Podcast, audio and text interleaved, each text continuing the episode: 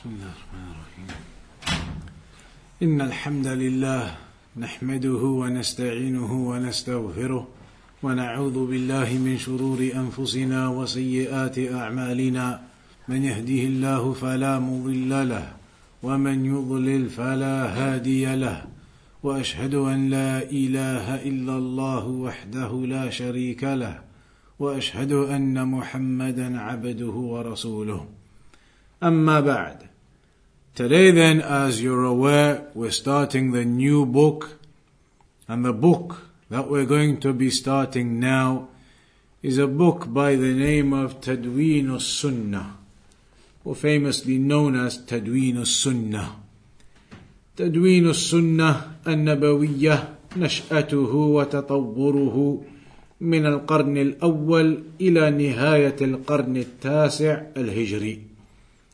the compilation of the Sunnah, how the Sunnah was preserved and compiled, how that initially began, the early stages of preservation and compilation, and how that developed all the way from the first generation up until the end of the ninth century. From the first century up until the ninth century.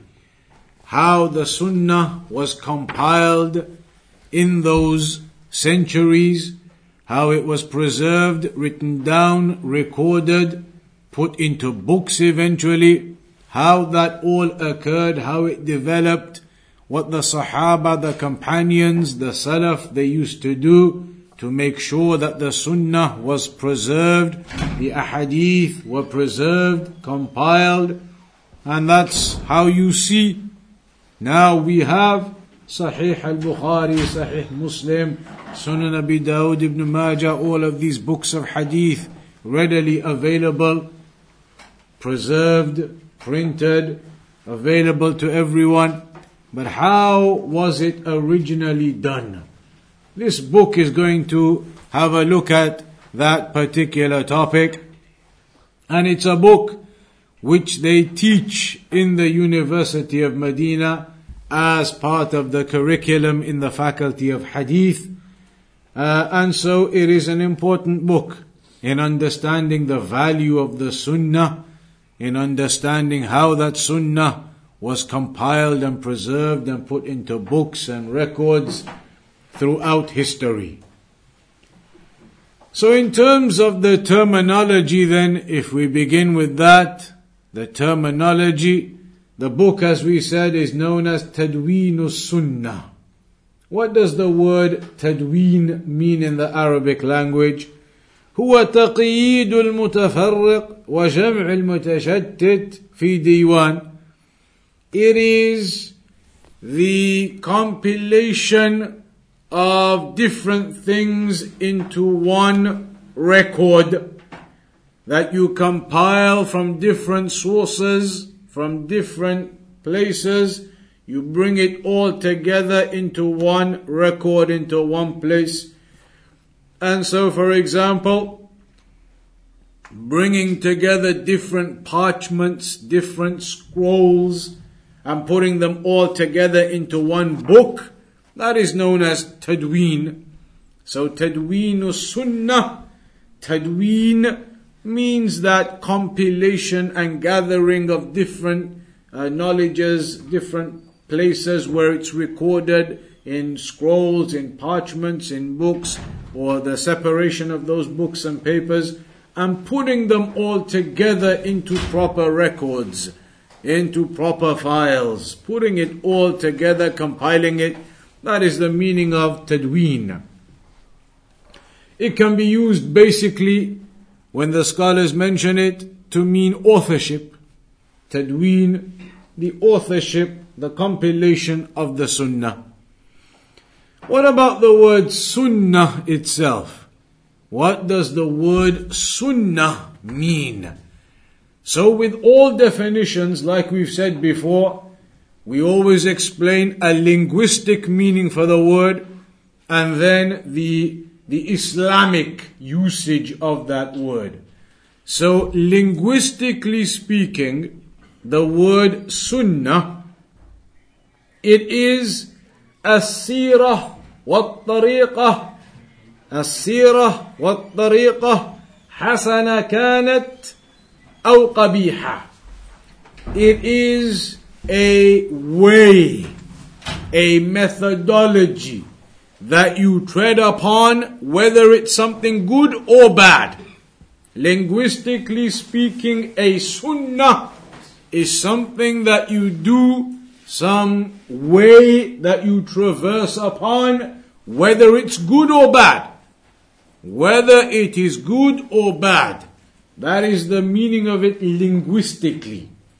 And there is a narration that highlights this point, and that is where the Prophet Muhammad sallallahu alayhi wasallam mentioned, من سن في الإسلام سنة حسنة فله أجرها وأجر من عمل بها من بعده من غير أن ينقص من أجورهم شيئا that whomsoever brings about a sunnah in Islam, a good sunnah, then for him is the reward of it and the reward of all of those who act upon it after him without reducing from their rewards anything.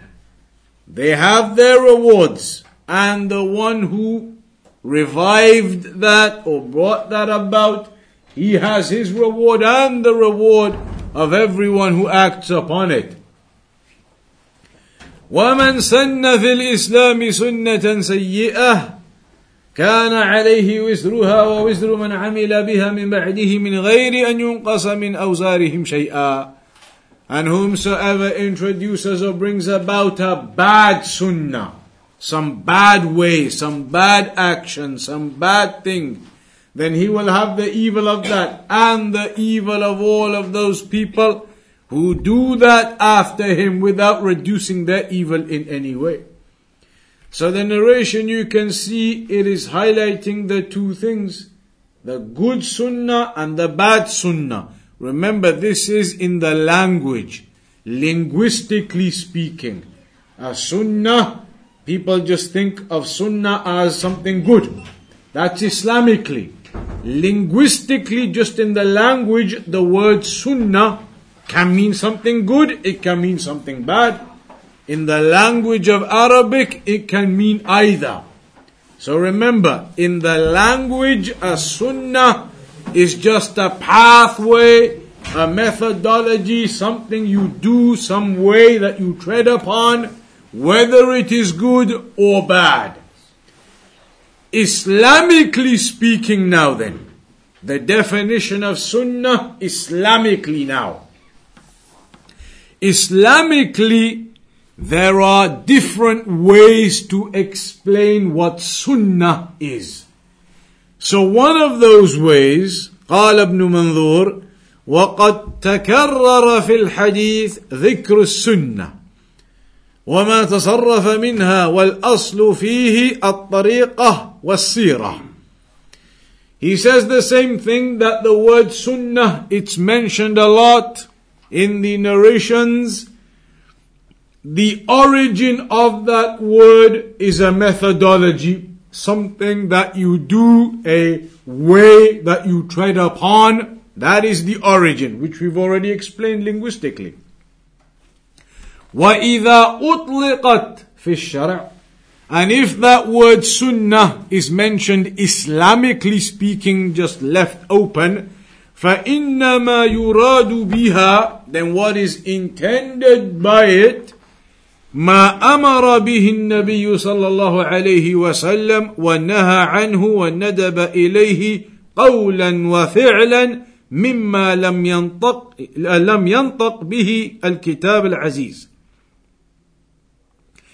He says in the Shara, Islamically speaking, then the Sunnah, what is intended by it, is ما أمر به النبي صلى الله عليه وسلم what the Prophet صلى الله عليه وسلم commanded us with ونهى عنه and what he prohibited us from وندب إليه and what he encouraged us to do قولا وفعلا whether all of that was statements directly from him or actions that he did and we follow مما لم ينطق به الكتاب العزيز from that which is not specifically mentioned by the Quran. The Sunnah is what the Prophet ﷺ commanded us or forbade us through his statements clearly, directly, or through his actions from that which is not in the Quran. ولهذا يقال في أدلة الشرع and that's why he says we say when it comes to the evidences Islamically speaking evidences Islamically speaking we have Al-Kitab was Sunnah the Quran the book of Allah and the Sunnah we have both of those sources when it comes to Islamic knowledge the Quran and the Sunnah أي القرآن والحديث i.e. the Quran and Hadith. So we have those two sources. Al-Imam al-Shatibi, he said, ويطلق لفظ السنة أيضا في مقابلة البدعة that the word sunnah may be used in opposition to the word bid'ah. Sometimes Islamically, in the Islamic context, you may see or hear the word sunnah and it's being used in the context of that which opposes bid'ah. That which is opposite to bid'ah. Because you have bid'ah and you have sunnah. So sometimes when they use the word sunnah, what they mean is that this is sunnah, i.e. it's not bid'ah. فيقال فلان على سنة So it can be said, it is said, such and such is upon the sunnah. Such and such is upon sunnah. ويقال إذا عمل على وفق ما جاء به النبي صلى الله عليه وسلم if a person is acting upon that which the Prophet sallallahu alaihi wasallam came with, then you say he is a person upon sunnah. ويقال فلان على بدعة and you say such and such is upon bid'ah, innovation, إذا عمل على خلاف ذلك. if he is somebody acting and doing things in opposition to what the Prophet ﷺ came with. So you can have the word sunnah in that context in the context of sunnah and bid'ah. Such and such is upon sunnah if he is following what the Prophet wasallam came with, and such and such is upon bid'ah if he is upon a way that opposes what the Prophet sallallahu alaihi wasallam came with. So you see the word sunnah in that context.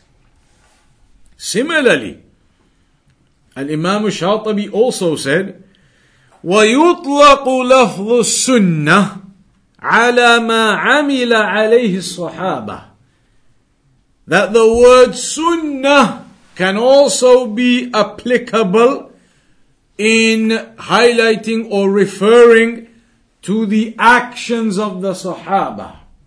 The word sunnah can also be applicable in referring to the actions of the Sahaba what the Sahaba radiallahu anhum were upon.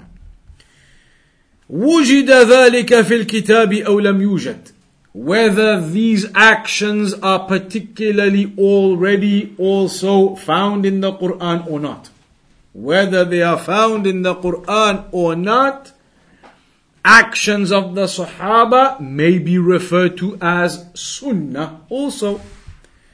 لكونه اتباعا لسنة ثبتت عندهم لم تنقل إلينا أو اجتهادا مجتمعا عليه منهم أو من خلفائهم because the actions of the companions they are actions that they are doing in following the sunnah of the Prophet sallallahu alaihi wasallam, or something that they have made an ijtihad upon and they are all united upon it. Something that comes to us from Al-Khulafa Al-Rashideen and the Prophet sallallahu alaihi wasallam has already spoken about them. عليكم بسنتي وسنة الخلفاء الراشدين المهديين Upon you is my sunnah and the sunnah of the rightly guided caliphs. So sometimes the word sunnah may be used in some contexts. Some scholars may mention it in the context of the actions of the Sahaba, that it is sunnah. Similarly, what we can say then, having looked at those different definitions and what the scholars may use the word sunnah to mean, Sunnah as the actions of the Sahaba, Sunnah in opposition to bid'ah, Sunnah as the statements and actions of the Prophet ﷺ. Putting all of that together, we can conclude, as the scholars have concluded, and it's become settled as a definition of the Sunnah, that it is, as the scholars of Hadith say, the scholars of Hadith they say, the muhaddithun, كل ما أثر عن النبي صلى الله عليه وسلم من قول أو فعل أو تقرير أو صفات. Everything that is reported, that is narrated, that comes from the Prophet sallallahu alaihi wasallam, whether it's a statement or an action or a tacit approval or a description, a characteristic. Everything that is narrated to us from the Prophet sallallahu alaihi wasallam, from statements, from actions, from his tacit approval, from his descriptions, then all of that comes under the fold of the word sunnah. His statements, that is clear. Where there are hadith that the Prophet ﷺ commands us to do something or prohibits us from doing something, clear hadith with the speech of the Prophet ﷺ. Also, his actions is a clear thing. That the companions narrate the Prophet ﷺ used to do this or used to do that. So then we know that is from the actions of the Prophet ﷺ. Like he said, Sallu kama ra'aytumuni usalli. Pray as you have seen me pray. From his actions of prayer. خذوا عني مناسككم. Take from me your rites of Hajj. From the actions of the Prophet sallallahu alaihi wasallam. So, the actions of what the Prophet sallallahu alaihi wasallam did, sunnah, that's easy to understand. The tacit approval, what is that? The taqreer, as they may say. The acknowledgement of the Prophet sallallahu alaihi wasallam, the tacit approval of the Prophet sallallahu alaihi wasallam. What is that? Is that where uh, something happened and um, Prophet kept quiet? Basically, that something happened, maybe the companions did a particular action, and the Prophet ﷺ remained silent upon it. That shows that their action was okay. Because if it wasn't, the Prophet ﷺ would not have remained silent upon it. He would have corrected them. So when the companions used to do certain things, and the Prophet ﷺ never said anything to them about it, it indicates that those actions of theirs were okay. If they weren't, then the Prophet ﷺ would not have remained silent and let them carry on doing things that are in opposition to the Quran and the Sunnah. Hence, when the Prophet ﷺ remains silent upon their actions, meaning basically allows them to, to do that, it indicates that those actions are good and okay and Sunnah. An example of that is the hadith regarding, uh, I believe, Jabir radiallahu anhu, where he said, كنا نعزل في عهد رسول الله صلى الله عليه وسلم والقرآن ينزل. That we used to uh, perform coitus interruptus during the time of the Prophet sallallahu alaihi wasallam whilst the Quran was still being revealed. The Prophet sallallahu alaihi wasallam never told them that this act of coitus interruptus is impermissible. Never told them that this act is impermissible.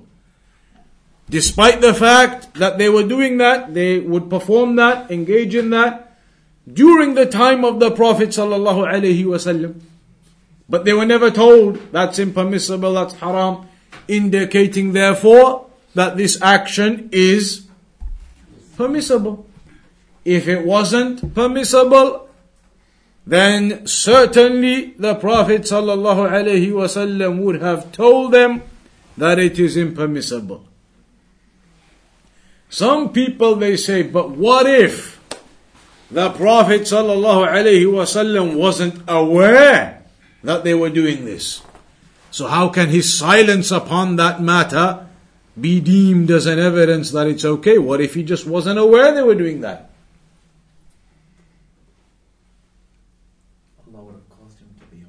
Absolutely.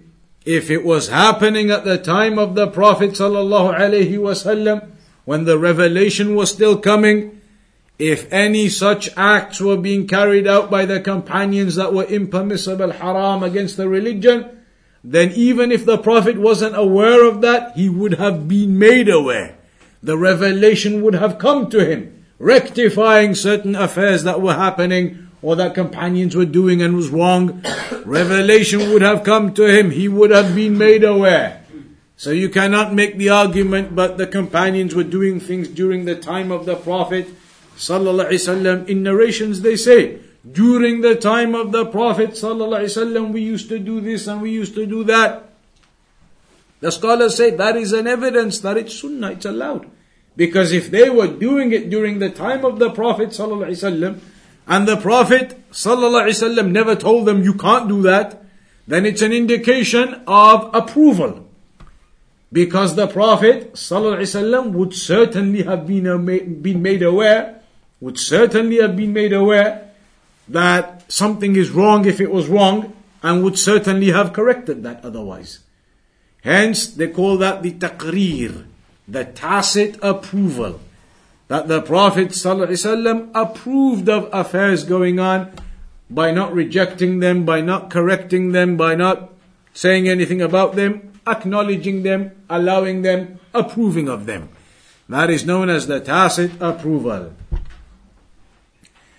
Then also the sifa, the descriptions and the characteristics of the Prophet ﷺ is also mentioned in that definition. So according to the scholars of hadith, it is all of that which is narrated to us from the Prophet sallallahu alaihi wasallam, from his statements, his actions, his tacit approvals, and his descriptions and characteristics. As for the scholars of the principles of fiqh, usulul fiqh, they explain it as كل ما صدر عن النبي صلى الله عليه وسلم من قول أو فعل أو تقرير مما يصلح ان يكون دليلا لحكم شرعي They say it is everything that emanates from the Prophet sallallahu alaihi wasallam from statements, from actions, from tacit approvals, from that which is suitable to be an Islamic evidence for something. All statements or actions or tacit approvals of the Prophet ﷺ that can be used as an Islamic evidence for something. Meaning, if there was some action of the Prophet ﷺ that is not an Islamic evidence for anything, it was just something the Prophet ﷺ used to do or the people used to do at the time, then they won't consider that as a sunnah. So basically, the sunnah, according to them, is all statements or actions or tacit approvals from that which is suitable as an Islamic evidence for the affairs. As for the fuqaha, the scholars of fiqh, they say as well, ما في فعله ثواب وفي تركه ملامة وعتاب لا عقاب.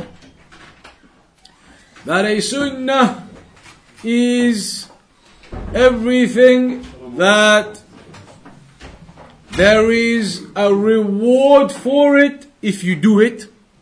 A sunnah is something that you will be rewarded for if you do it. And you will be blameworthy if you abandon it. You will be blameworthy if you abandon it, but there will not be a punishment upon it. A sunnah, according to the fuqaha, عند الفقهاء السنة ما في فعله ثواب وفي تركه ملامة وعتاب لا عقاب. a sunnah is where there is reward in an action to do it, and there is blameworthiness in leaving it, but no punishment. Because a sunnah, a general sunnah, if you don't do it, is that a sin? It's not a sin. It's not a sin like entering the mosque, you should enter with your right foot. If you forget and enter with your left foot, is it a sin? No.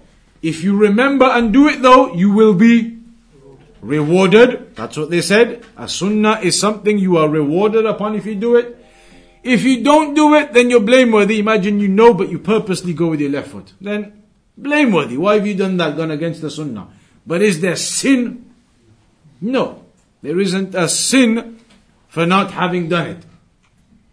So they explain the sunnah in that way. So that is the types of sunnah which are not obviously obligatory.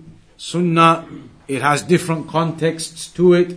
Sometimes you say something is a sunnah and it's actually an obligation. Sometimes something is a sunnah where it is a sunnah in the way people understand a sunnah. That if you do it, it's good. If you don't do it, there's no punishment though. So these are the different explanations regarding sunnah. You can see that they all overlap on the topic of statements of the Prophet sallallahu actions of the Prophet sallallahu tacit approvals of the Prophet sallallahu. These are the type of things, these are the type of things we are referring to when we talk about the sunnah of the Prophet sallallahu. Firstly then, what we need to mention, how much time we have? So, firstly, then, let's discuss briefly today the status of the Sunnah compared to the Quran. The status of the Sunnah compared to the Quran. السنة بالمعنى الذي مر ذكره في التمهيد ما أضيف إلى النبي صلى الله عليه وسلم من قول وفعل وتقرير هي أحد قسمي الوحي الإلهي الذي أنزل على رسول الله صلى الله عليه وسلم. والقسم الآخر من الوحي هو القرآن الكريم الذي هو كلام الله رب العالمين منزل غير مخلوق منه بدأ وإليه يعود. The Sunnah in terms of it being the statements, the actions, the tacit approvals of the Prophet sallallahu alaihi wasallam, that sunnah is one of the two revelations. The two revelations obviously are the Quran and the Sunnah. So the Sunnah is one part of the two overall parts of the revelation. The two overall parts of the revelation, the Quran and the Sunnah. So that Sunnah is one part out of the two parts of revelation.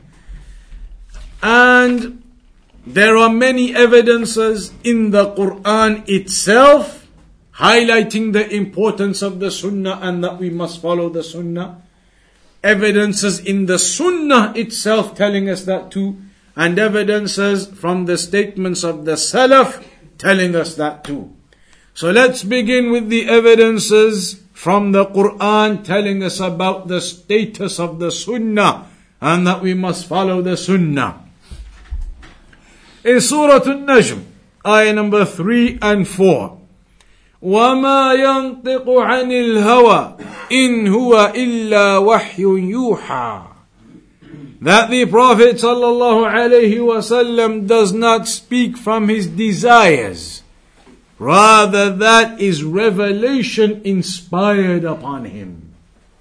The Prophet ﷺ does not speak from his desires. That sunnah isn't just what the Prophet ﷺ is saying. Rather, it is revelation inspired upon him. Ayat in the Quran telling us that. Similarly, in, for example, Surah Al-Hashr, number 7, وما آتاكم الرسول فخذوه وما نهاكم عنه فانتهوا That which the Prophet sallallahu alaihi wasallam that which the messenger sallallahu alaihi wasallam gives you, then take it. And that which he prohibits you from, fantahu, then abstain from it. Stop that. Wattaqullah and fear Allah subhanahu wa ta'ala. Inna Allah shadidul iqab. Indeed, Allah subhanahu wa ta'ala is the most severe in punishment. Clear ayah Allah telling us what the Prophet sallallahu alaihi wasallam puts forth to you, take it. And what he prohibits you from, then stop it. Clear in the Quran the command for us to have to follow the sunnah of the Prophet sallallahu alaihi wasallam. Similarly, in Ali Imran, ayah number 31, قل إن كنتم تحبون الله فاتبعوني يحببكم الله ويغفر لكم ذنوبكم Say that if you truly love Allah, then follow me. Follow the Prophet sallallahu alaihi wasallam, and Allah will love you and forgive for you your sins. Wallahu ghafurur rahim. Indeed, Allah is the oft forgiving and the oft merciful. In the ayah in the Quran here we are being told, if you truly love Allah, then follow the Prophet sallallahu alaihi wasallam. Follow the Sunnah. Don't claim to be loving Allah and then abandon the Sunnah and oppose the Sunnah and make up all types of bid'ah and innovation. Bid'ah and innovation instead of Sunnah is not a sign of your love for Allah. The sign of your love for Allah is that you abandon innovation and bid'ah and that you follow the sunnah, follow the Prophet sallallahu alaihi wasallam. Similarly, in Surah An-Nisa, number 65, فلا وربك لا يؤمنون حتى يحكموك فيما شجر بينهم that by Allah, by your Lord, they do not believe until they put you as the judge in that which they dispute between themselves over.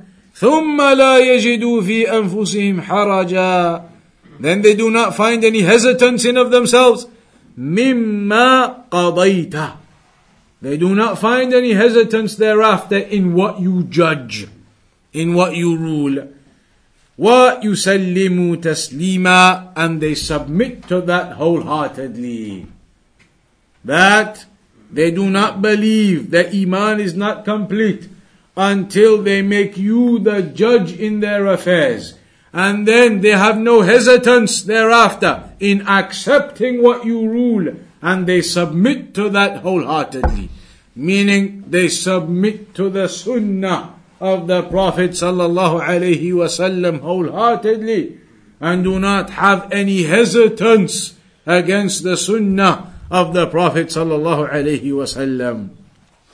In Surah An-Nur 63 فليحذر الذين يخالفون عن أمره أن تصيبهم فتنة أو يصيبهم عذاب أليم Then let them be warned, those who oppose his command, that a fitna will afflict them, and that a severe torment will afflict them. Let them be warned, those who oppose his command, oppose the sunnah of the Prophet sallallahu alaihi wasallam, that they may be afflicted by a fitna, which Imam Ahmad and the scholars mentioned may well be shirk itself, afflicted by that for opposing the sunnah of the Prophet sallallahu alaihi wasallam, or that they be afflicted by a severe torment for opposing the sunnah of the Prophet صلى الله عليه وسلم وهناك آيات كثيرة في الحث على اتباع السنة ووجوب لزومها وتحريم مخالفتها and there are many other ayat that show us and encourage us upon following the sunnah and indicate to us the obligation of sticking to the sunnah and the impermissibility of opposing the sunnah. Many other ayat, but that is simply an example of some of them, uh, indicating the remainder of them. Then from the sunnah itself, from the sunnah itself, evidences indicating the importance of following that sunnah. There is a narration from Abu Rafi' the freed slave of the Messenger of Allah صلى الله عليه وسلم عن عن أبي رافع مولى رسول الله صلى الله عليه وسلم قال قال رسول الله صلى الله عليه وسلم that the messenger صلى الله عليه وسلم said لا ألفين أحدكم متكئا على أريكته يأتيه أمر مما أمرت به Let me not find any of you sitting back and relaxing on his sofa, sitting back and relaxing on his place of sitting, on his chair, on his cushion. Let me not find you sitting back and relaxing and a command comes to you from the commands that I have made, يأتيه أمر مما أمرت به أو نهيت عنه or a prohibition from the prohibitions that I have uh, explained. Let me not find any of you sitting back and relaxing and a command comes to him from the commandments, from the sunnah, or a prohibition from the prohibitions of the sunnah. And he says, ما وجدنا في كتاب الله اتبعناه He says, whatever we find in the Quran, will follow it. This, whatever we find in the Quran, will follow that. But this, commands and prohibitions from the Sunnah, put them aside basically. Prophet, sallallahu alaihi wasallam said, let me not find any of you doing that. He's sitting back, relaxing. A command comes to him, a prohibition comes to him from the Sunnah, and he says, "La adri, I don't know, I don't know." ما وجدنا في كتاب الله اتبعنا. What we find in the Quran will follow that, but this I don't know, I don't know. The Prophet said, "Let me not find any of you doing that." Basically, let me not find any of you rejecting and neglecting my Sunnah, pushing my Sunnah aside. Let me not find any of you doing that. Similarly, there are other narrations that indicate this same type of point. Hadith of Jabir ibn Abdullah. Uh, he said, قال رسول الله صلى الله عليه وسلم لعل أحدكم يأتيه حديث من حديثي وهو متكئ على أريكته فيقول دعونا من هذا ما وجدنا في كتاب الله اتبعناه That let me not, or rather it mentions in this one, perhaps one of you is sitting back and relaxing and a hadith from one of my hadith comes to you. And you're sitting back and relaxing and you say, leave us from that. Leave that, forget that. What we find in the Quran will follow that. Prophet ﷺ said, Let me not find any of you doing that. Rejecting and ignoring the Sunnah, saying the Quran will follow it. Sunnah we don't know, I don't know, leave that. Let me not find any of you doing that. So, just like this, there are many evidences in the Sunnah highlighting following the Sunnah. The famous hadith of Al-Irbad ibn Sariyah that everybody will have come across. عليكم بسنتي clear from the Prophet sallallahu alaihi wasallam upon you is to cling to my sunnah upon you is to practice my sunnah عليكم بسنتي وسنة الخلفاء الراشدين المهديين من بعدي clear narration highlighting the Prophet ﷺ telling us, upon you is to practice my sunnah. تمسكوا بها cling onto it عضوا عليها بالنواجذ bite onto it with your molar teeth clear narrations telling us we must practice the sunnah then from the statements of the sahaba from the salaf indicating the importance of following the sunnah we have the famous narration from Al-Hasan Al-Basri أن عمران بن الحسين كان جالسا ومعه أصحابه that on one occasion Imran ibn Hussein was sitting and he had his people with him in the gathering فقال رجل من القوم so a man from amongst the people he says to Imran ibn Hussein, Imran ibn Hussein, who was teaching them, talking to them, a man from the people says to him, says to Imran ibn Hussein, لا تحدثونا بالقرآن لا تحدثون إلا بالقرآن He says to him, do not speak to us except with Quran. Only give us evidences of the Quran, ayat of the Quran, do not speak to us except with the Quran only. Meaning hadith, leave it aside. Only Quran. So then it's mentioned that Imran ibn Hussein says to him, Udnu. He says to him, come here. So then that man comes, Fadana. Then Imran ibn Hussein says to him, Imran ibn Hussein says to him, أرأيت لو وكلت أنت وأصحابك إلى القرآن do you see if you and your companions were left to the Quran only? أكنت تجد فيه صلاة الظهر أربعا وصلاة العصر أربعا وصلاة المغرب ثلاثا Would you find, if you were left to the Quran only, would you find that Dhuhr prayer is four raka'at mentioned in the Quran? Would you find that the Quran tells you Asr is four raka'at? Would you find that it tells you Maghrib is three raka'at, tuqra'u fitnatain, and that you read out loud in the first two? Are those details in the Quran? No. That Dhuhr is four raka'at, and Asr is four raka'at, and that Maghrib is three raka'at, read loud in the first two. Are those details in the Quran? They are not. He said, if you want to stick to only Quran, forget the Sunnah, then where would you get these details? Would these be found in the Quran? How would you know Dhuhr is four raka'at if you don't follow the Sunnah? How would you know Asr is four raka'at if you don't find it in the Sunnah? How would you know Maghrib is three raka'at and you read loud in the first two if you didn't find it in the Sunnah? It's not in the Quran. You have to find it in the Sunnah. So he's telling him, how are you telling me only stick to the Quran? If we only stick to the Quran, then how do we pray Dhuhr, Asr, Maghrib? These details are not in the Quran. These details are in the Sunnah, in the Hadith.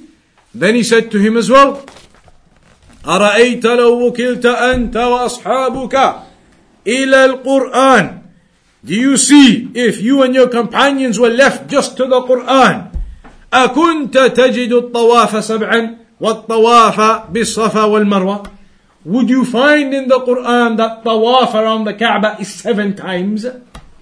Is that detail mentioned in the Quran when you do tawaf? It's seven times around the Kaaba. Not in the Quran, it's in the Hadith, the Sunnah. Would you find about the sa'i between Safa and Marwa and seven times and those details? All of the details like that in the Quran or in the Sunnah? in the Sunnah, in the Hadith.